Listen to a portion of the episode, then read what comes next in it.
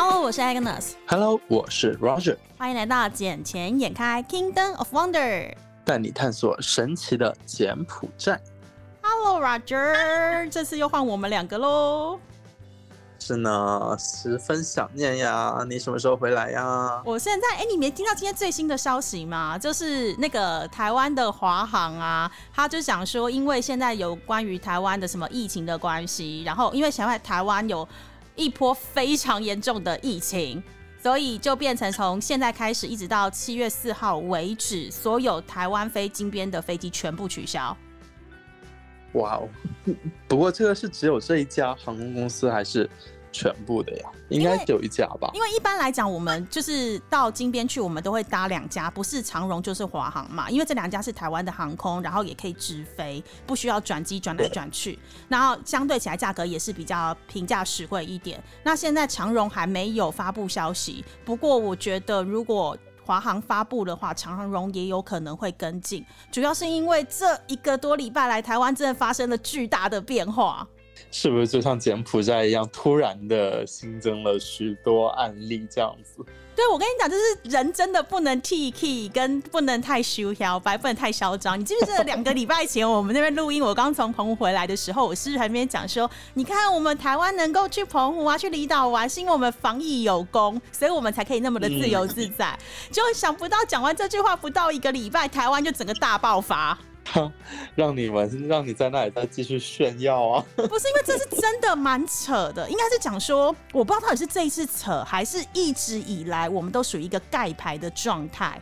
因为你知道，就是从一开始到现在一个多礼拜来哦，台湾已经从不到一千例的本土案例，现在暴增到一千九百八十例的本土案例，耶一千九百八十多例啊！对，而且是平均每天都是以两百例的这个数字往上成长，然后全部都是境内感染哦，还不是境外的，还不含把境外的、哦。如果是境内加境外，已经有三千一百三十九例。不过这个数字其实还是比柬埔寨当时要低一些。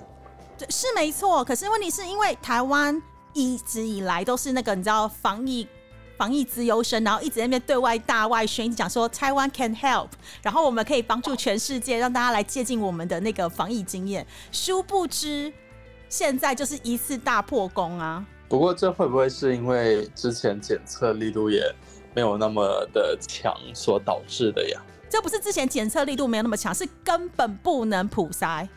为什么？就是很，我自己个人觉得很好笑，因为其实，在去年的时候就已经有台湾某些县市，他们有些医师的联盟，他们认为说啊，我们为了要防疫，所以我们觉得应该要在呃境内的某一些区域里面，我们来做一个普遍的筛检，这样子我们才好去抓出那些病原体来，然后有效的隔绝，让大家不要有接触的机会。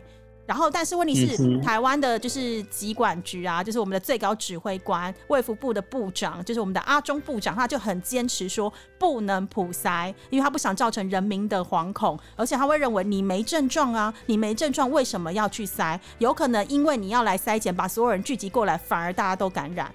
所以就一直台湾台湾一直以来，从一年多，从去年就是高峰期，从去年的二三月开始，不是整个大爆发吗？一直到现在五月份都一直没有普筛。这不就是跟柬埔寨之前一样吗？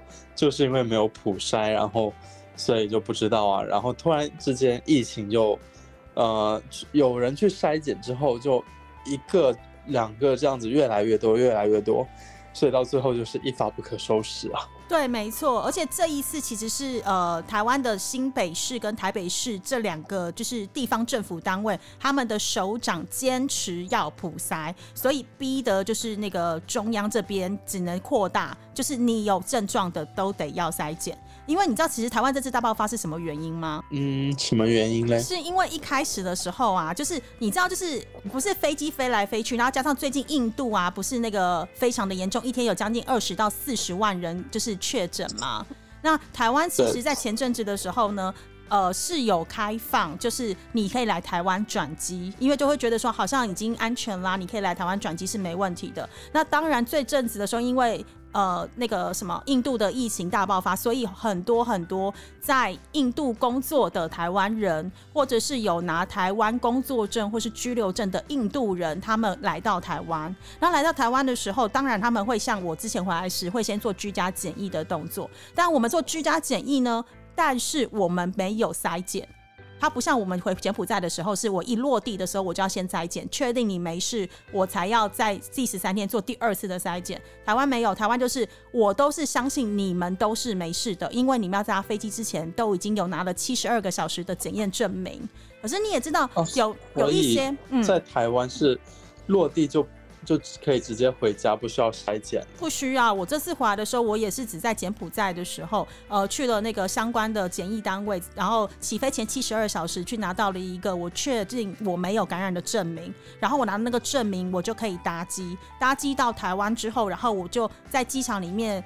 呃，就是坐那个防疫的计程车，专属的计程车，就可以回到我自己的家哦，我自己家里面来做居家检疫十四。我觉得这样子好松啊，不觉得超佛心的吗？大陆的话都是也是一样需要进行检测啊。对啊，所以我上次不是讲嘛？就是我觉得我表妹她去北京工作，她光二十一天的隔离期，而且他们是到简易饭店去，还不能回家。他们到专属的饭店去的时候，有全身的消毒。可是你看，像我自己在家，我怎么可能有那些专业的消毒设备？是啊，对啊，然后而且我表妹她在在北京隔离的时候，她二十一天内做了六次的筛检，六次我觉得是有点多了，可是这也是为了安全着想。对他们这几乎是平均三到四天就一次的筛检，可是就是要非常确定你这个人真的没有病毒，不会去感染到。呃，北京的市民，所以他才会安心的把你放出去。可是台湾不是台湾，一直以来就是走超佛心的路线呢。就是我相信你们都是没事的，你们都是好宝宝，才会回到台湾这块土地上。然后你们回来之后呢，你们就坐着我们的防疫计程车回到家里面。然后到家里面的时候，你就乖乖的待里面十四天，不要出来。那十四天里面，每天会有那种里长啊或里干事打电话来关心你说，哦，你今天有没有发烧？然后你有没有什么症状？然后全部都是你自己觉得哦，也不是专业的医疗人员来跟你问诊。哎，那那这样子的话，那台湾肯定会很多啊。不过这样子，台湾那边疫苗施打的情况会很，就会有很多人去打这个疫苗吗？哈哈哈！我跟你讲一个超好笑的事情，你知道台湾的施打疫苗情况有多惨吗？因为台湾就是呃，之前其实全世界有非常多的疫苗，但是因为那个谁啊，呃，台湾因为某一些你知道政治的因素，他就一律的拒绝有中治背景的疫苗。那像之前不是德国辉瑞疫苗，它台湾其实也有想去采购，但是因为它的大中华区总代理是上海的一家公司，所以台湾的政府就用了一些莫名其妙的理由，就说我不要了。好。可是那个疫苗不是中国制，那个疫苗是德国的辉瑞，但只因为它的亚洲区总代理是大陆的公司，他就说我不要，这也太夸张了，很扯啊！导致什么？导致到现在哦，我们从去年到现在，台湾也只有二十四万人左右有施打过疫苗，接种率只有全人口的一趴。一趴对一个 percent，你记不记得上一次我们在几个礼拜前有在节目里面有讲过，柬埔寨我记得在三四个礼拜前，它的接种率已经超过一百四十万人了，是全国人口的七点八趴上下。那现在一定更多人接种疫苗了。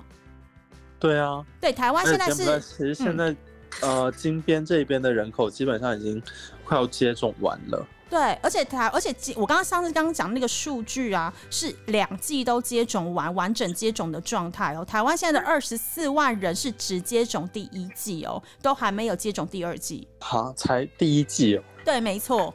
而且很多人是最近这几天才开始要接种，因为之前其实大家都不愿意接种，不愿意接种的原因就是像我上次跟你讲，因为我们买到的只有 COVAX 发给我们的 AZ 疫苗。那你也知道 AZ 疫苗在全世界好多国家其实它都是被禁止施打的，因为它就是我上次有跟你提过嘛，就是它对于呃女性五十岁以下没有生育过的人很容易发生血栓的状况。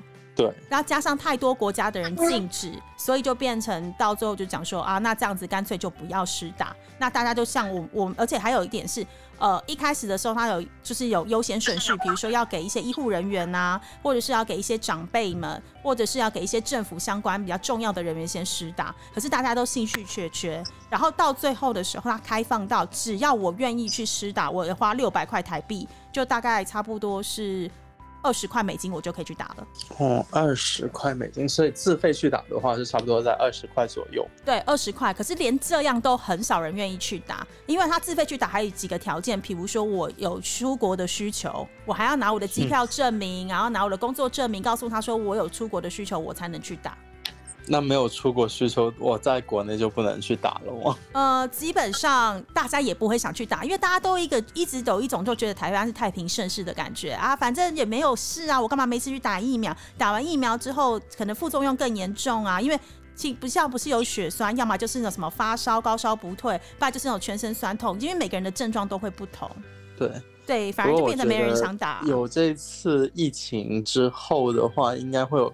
更多人去施打疫苗，我也觉得，因为柬埔寨之前就是因为，呃，大家都觉得柬埔寨一片祥和，一点事情没有，然后对这疫苗也是兴趣缺缺，就不愿意去打。可是，就自从那一个二零事件过后，好多人开始蜂拥而至的去打疫苗。对啊，所以我觉得现在也是。可是现在台湾好玩的地方是，我想打，但没有疫苗可以打。因为台湾政府没有买吗？呃，不是没有买，是我觉得第一啦，是因为国际地位的问题，因为他已经很坚持说我不要中制的疫苗嘛，所以他就讲说，那我要去买。可是很多地方是你现在能买的也不一定买得到，这是第一点，因为很多都是之前都签了约，他配给给其他已经签约的国家嘛。那台湾当然是在后面。那台湾现在有的疫苗都是从 COVAX 那边分配来的，然后再来是因为。台湾一直有要自制疫苗，要自制疫苗呀，就是等于是政府说我要扶植台湾的产业，台湾的产业好棒棒，所以他们要我们要相信台湾的那些专业医疗人员，他们所研发出来的疫苗。但你知道一般的疫苗要四期的那个人体试验吗？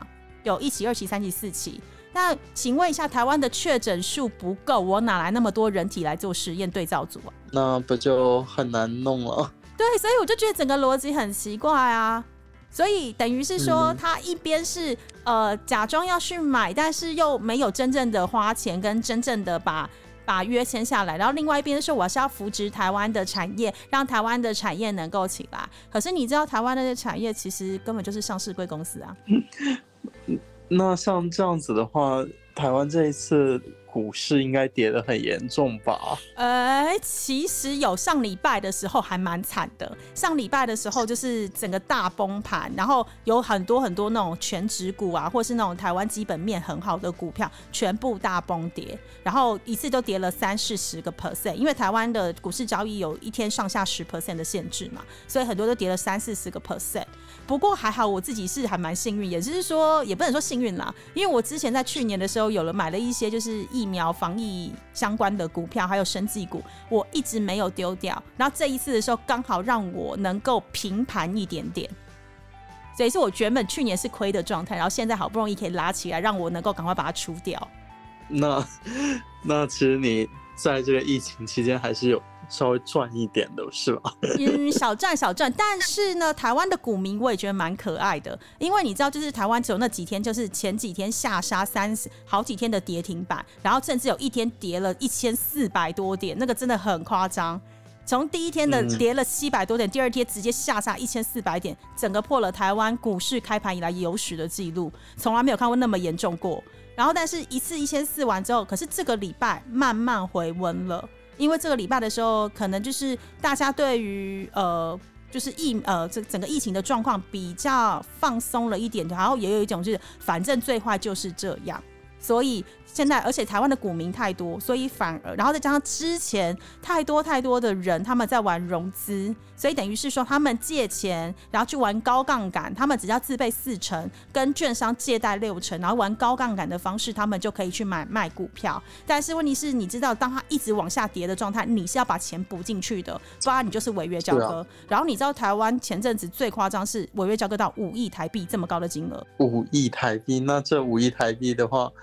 要从哪里去出啊？对，所以台湾的证交所的规定就是五亿台币。比如说你今天违约交割了，假设你自己个人是违约交割了一百万台币好了，那一百万台币台湾是 T 加二，就是等于是我今天买，我在明天、后天、后天的早上十点钟的时候必须把那个钱补进去。但如果他从银行扣不到那个款项的时候，就是属于违约交割。那违约交割的时候。当天券商会强制把你的股票卖掉，不管价格高低，就是强制卖掉。卖完之后，中间的差额你就要补进去，然后而且你有法律的刑事责任。所以你要想的是，然后你这个刑事责任除了刑事责任在身之外，再来是你这一辈子，你未来要车贷、房贷、申办信用卡，几乎都办不下来。我的天！因为你就完全的信用破产啊。那那我想再问一下哦，就因为在像柬埔寨在疫情的时候啊。柬埔寨这边其实不不能去上班嘛，因为这里封城，嗯，所以很多人都会在线上做一些直播带货，嗯。那像台湾在这一次疫情的情况，就现在当下的情况的话，会有什么其他的商机？你觉得是可以做的吗？你讲到直播带货这件事情啊，我跟你讲，台湾因为其实台湾直播带货一直就是是个常态的状态。不过你应该讲的是，因为我自己的专业是股票嘛，我自己在股票这个行业里面，我讲一支我觉得比较夸张的东西。它那件是股票，对它股票，台湾不是最近都在。没有没有，可是会有，可是会有那个所所谓的概念股，就是比如说现在疫情期间，所以就会有疫情概念股。如果是前阵子的话，会有航运概念股，因为全世界都塞港嘛。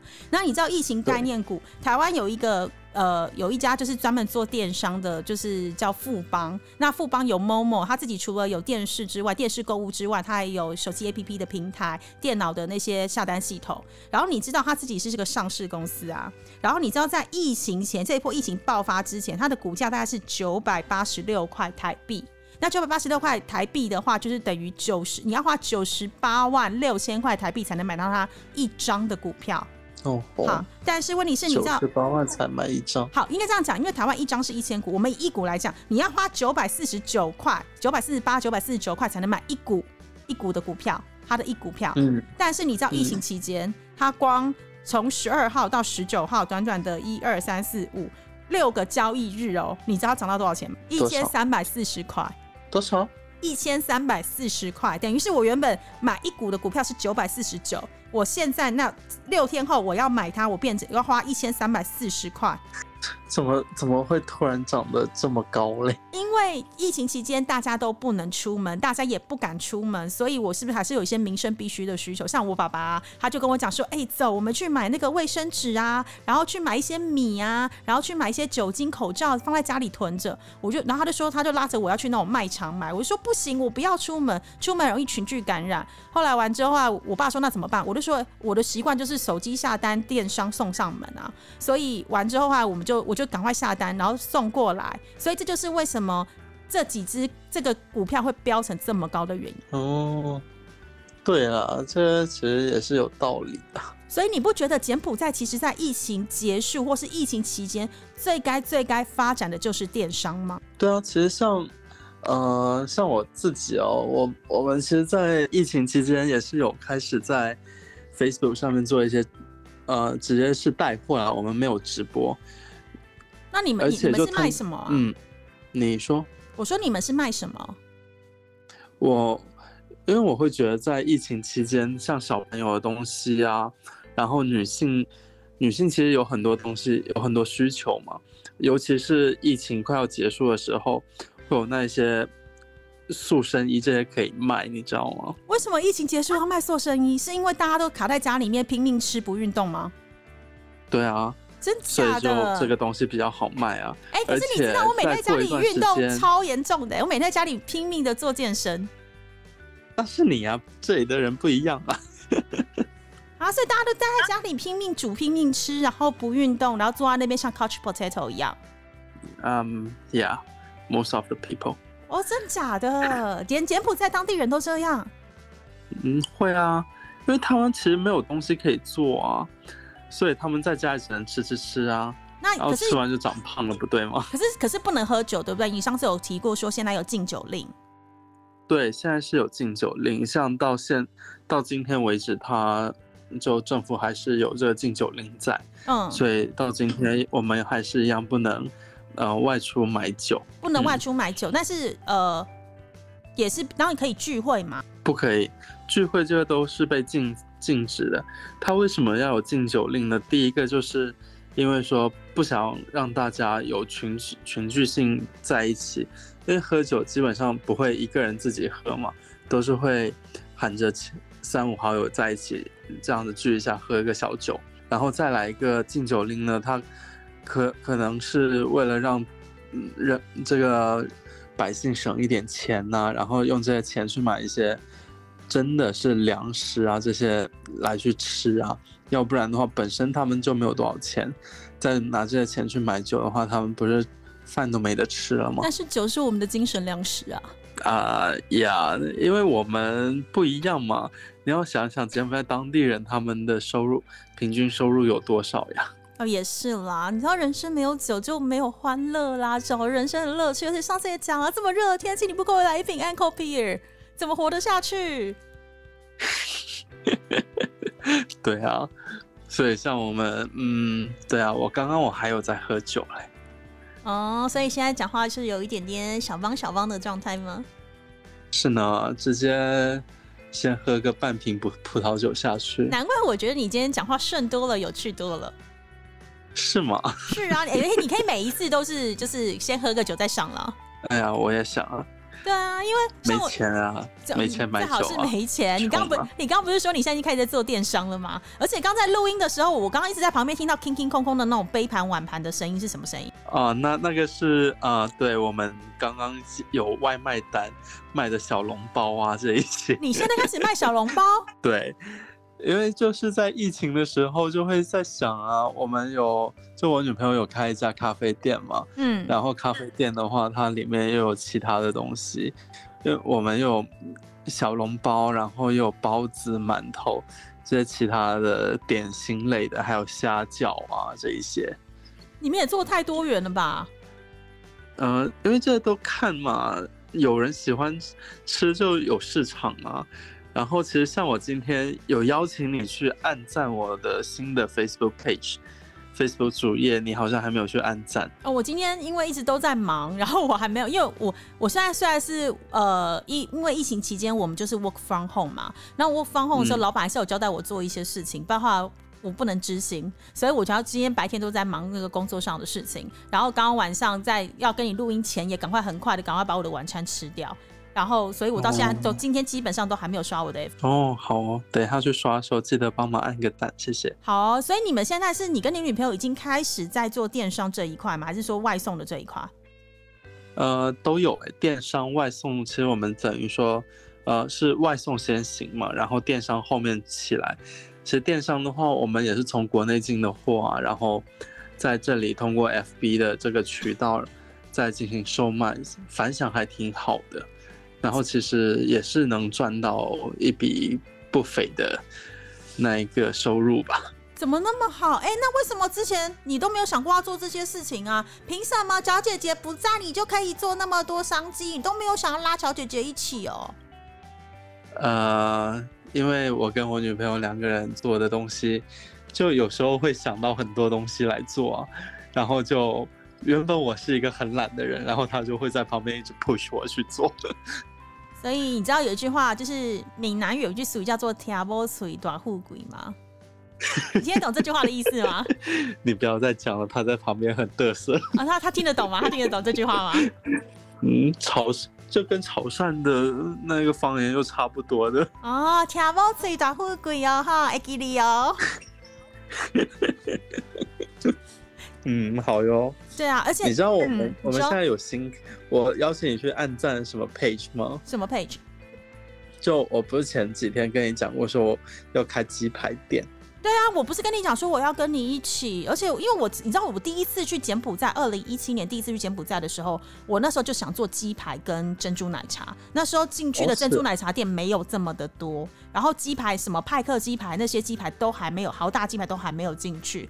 然后我那时候就觉得说，因为台湾咸酥鸡很有名，我就觉得鸡排跟珍珠奶茶它是蛮符合台湾的一个精神，而且再来是。呃，消费是便宜的，然后你知道东南亚地区很喜欢吃甜食跟炸物，所以我觉得这个东西一定值。呃，对啊，这我邀请去按赞就是我们鸡排的店。所以你现在要开鸡排专属店还是连锁店？连锁。你有把这些这些算进去吧？呃，可以呀。哎，其实我们已经卖了两家了耶。你说加盟店卖两家了？对啊。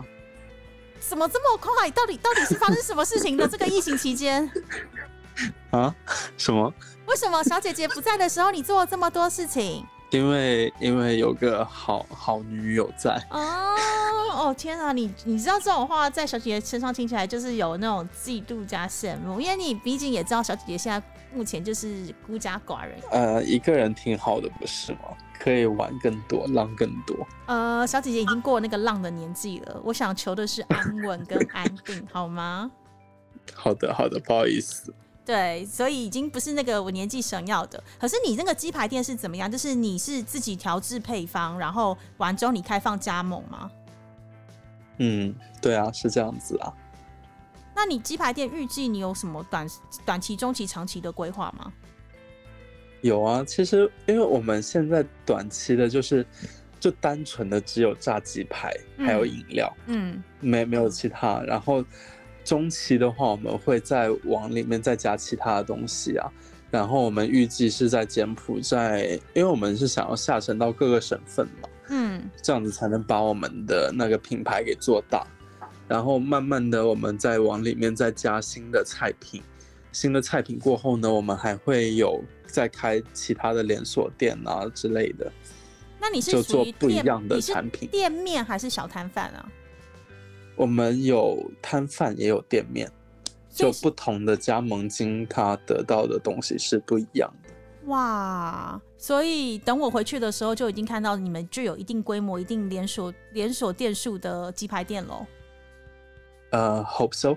呀，可是 要断看我什么时候能回去，因为现在华航已经不飞了，我都不知道长荣飞不飞。你如果是明年回来的话，可能柬整个柬埔寨都是我们的店店面了吧？我我也希望啦，但我也希望能够早点回去。我是希 我希望你能够事业成功，但我希望我能够早点回去啦。哎，可是，在疫情当中，我觉得有两个东西是可以做的。嗯，哪两个？你知道超好笑的吗？就是当我刚刚不是讲到，就是疫情大爆发，台湾大爆发的时候，然后那个谁？呃，台湾不是有一堆人疯狂的涌至超商去买一些什么民生必需品，不管是买菜啦、买卫生纸，到底我现在想说，到底有几个屁股要擦？你为什么买那么多卫生纸回家？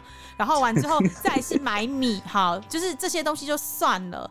但是问题是，你知道连什么都没有了吗？什么？保险套。这个超好笑的，因为疫情爆发第一天，保险套就是有专门记者去拍，超市里面、卖场里的保险套全部销售一空。那看来我可以做一次保险套的生意。对，因为他们想说十四天在家里真的没事做，没事做的时候，要么你就打小孩，要么你就生小孩。对啊，所以我就在想说，柬埔寨明年的母婴市场应该会很火生育率会很好，对不对？对，然后而且再来是，就是那种保险套完之后，还有另外一个东西，我觉得可以做是快筛试剂。这个我觉得还是得给。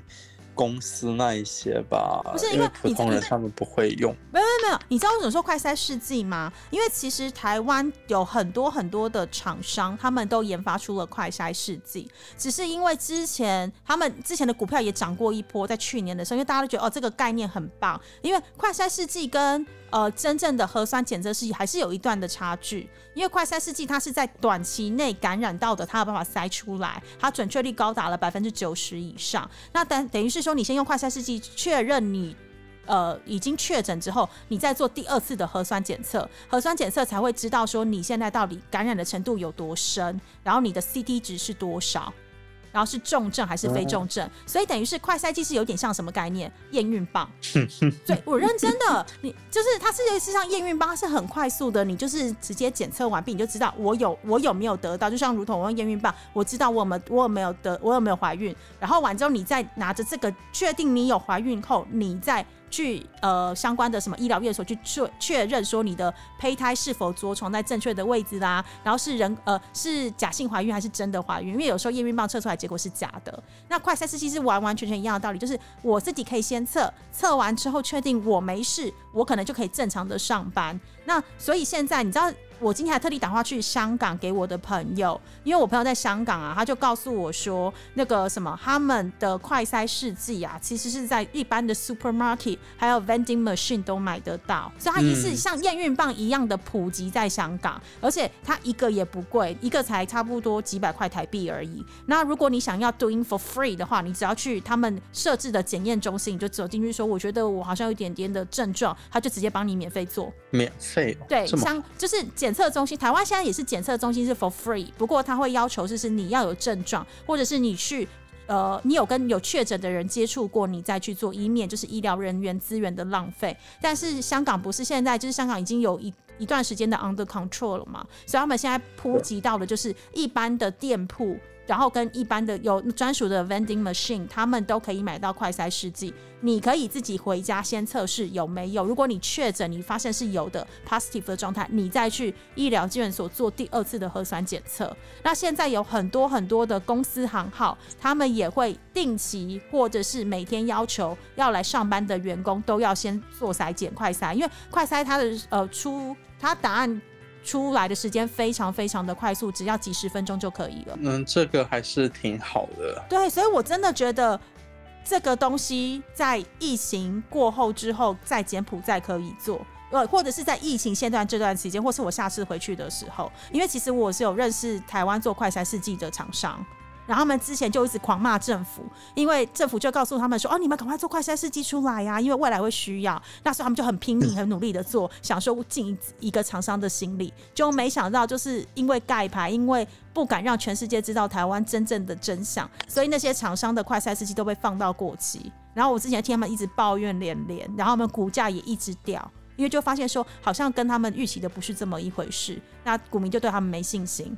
然后没想到现在这一次的时候，又整个股价大爆发，至少涨了三十到四十个 percent。它前段时间也是有在做快筛啊，就一些传统市场里面也是有做快筛，对不对？对。所以你如果想要，如果快筛它可以太严重，对，所以如果快筛试剂它能够普及到像验孕棒一样，我可以在一般的医疗院所或是一般的 supermarket 就能买到，你不觉得这很方便吗？是啊。对啊，所以我真的觉得我下次回去可以来谈这条生意。可以啊，可以试试看呢。因为台湾其实有很多很多的厂商都有做快筛试剂，而且他们都有拿到那个欧盟还有 FDA 的认证。哦，FDA 挺难拿的耶。对，台湾其实很多厂商都有拿 FDA 跟 EU 的认证，所以等于是说，只要有他们的认证，你全世界每个国家都可以销出去。赶赶紧来做啊！好啊，我赶紧做了就。好，我们我们来扶植好了，我们来扶植这厂商好了。虽然我们老板最近也是叫我交给我的工作，就是要我在柬埔寨那边找一些就是有 potentially 的公司或是产业可以投资的，因为毕竟我们自己出啊，投我们呢，投我们呢。那你把你的 BP 交出来啊，BP OK 啊，BP 交出来，晚上再生一个给你。对对，哎，你晚上认真的生一个给我，这样子我就可以对我老板交差，因为我老板他们真的蛮认真在思考要怎么去 invest Cambodia。然后对一些相关的产业，尤其是他呃，因为我今天交给他的一个是做呃车子的嘛，然后当然其他同事有些是交给他是做银行的，那可是问题是现在那个连锁的 Transtore 还没有人交出去。对，哎，还有就是。我觉得我们公司也可以啊。对啊，所以你们把公司的基本资料跟 BP 交给我啊，这样我就可以来跟我老板做个 proposal proposal，然后我们就可以来提案，然后看老板他的兴趣如何，我们就可以来详谈，说不定我们有另外的商机呢。嗯，等一下，我这里我好像有一份我们公司的那个融资方案。好，那你你等下节目之后再私下给我啦。好的，好的，好的。好啦，那废话不多说，你把这嗯这一份好像也是我前两天做的。哦，好，好，好，废话不多说，你赶快去把东西下给我啦。今天节目就先到这里的，我要赶快，赶快就是来做我的运动，然后好好的把自己的身心灵能够复等能够能够调试到最好的状态，因为毕竟我们还有一段长的长远的路要打。等一下，干嘛等一？下，金边要解除宵禁了吗？现在突然吗？对，刚刚金边黄区临时起解除宵禁。也太夸张了吧！不是前两天的新闻才讲说还要再维持一周的宵禁时间吗？黄区五五月二十二日零时起正式结束宵禁措施，哇、黄区恢复堂食。所以你，嗯所以你家在黄区吗？我在黄区啊，金边基本上都是黄区啊。哦，恭喜你！等一下十二点就可以出去外面溜达了。哎，老子都要去。哎，嗯，不上班，不上班，不上班了吗？每反正明天本来就不用上班啊。我上啊！谁跟你讲我不哦，上班？对哦，明天礼拜六哦，礼拜六你还是要上班的。是啊，我都忘了，你知道我回来太久，我都忘记，因为台湾周休二日太久了，我我都已经忘记到，就是礼拜六你们是你们还要上半天或一天的班。不要再刺激我了，好吗？好啦，你你现在赶快结束了啦，你赶快赶快好好的准备一下，明天等一下十二点之后赶快出去溜达溜达，去感受狂欢。好去狂欢，然后拍一下第一手的照片，然后给我们所有的那个听众看看。嗯，好好，那今天简简单单就先到这里喽。，OK，好，好那就先这样喽，OK，拜拜。拜拜。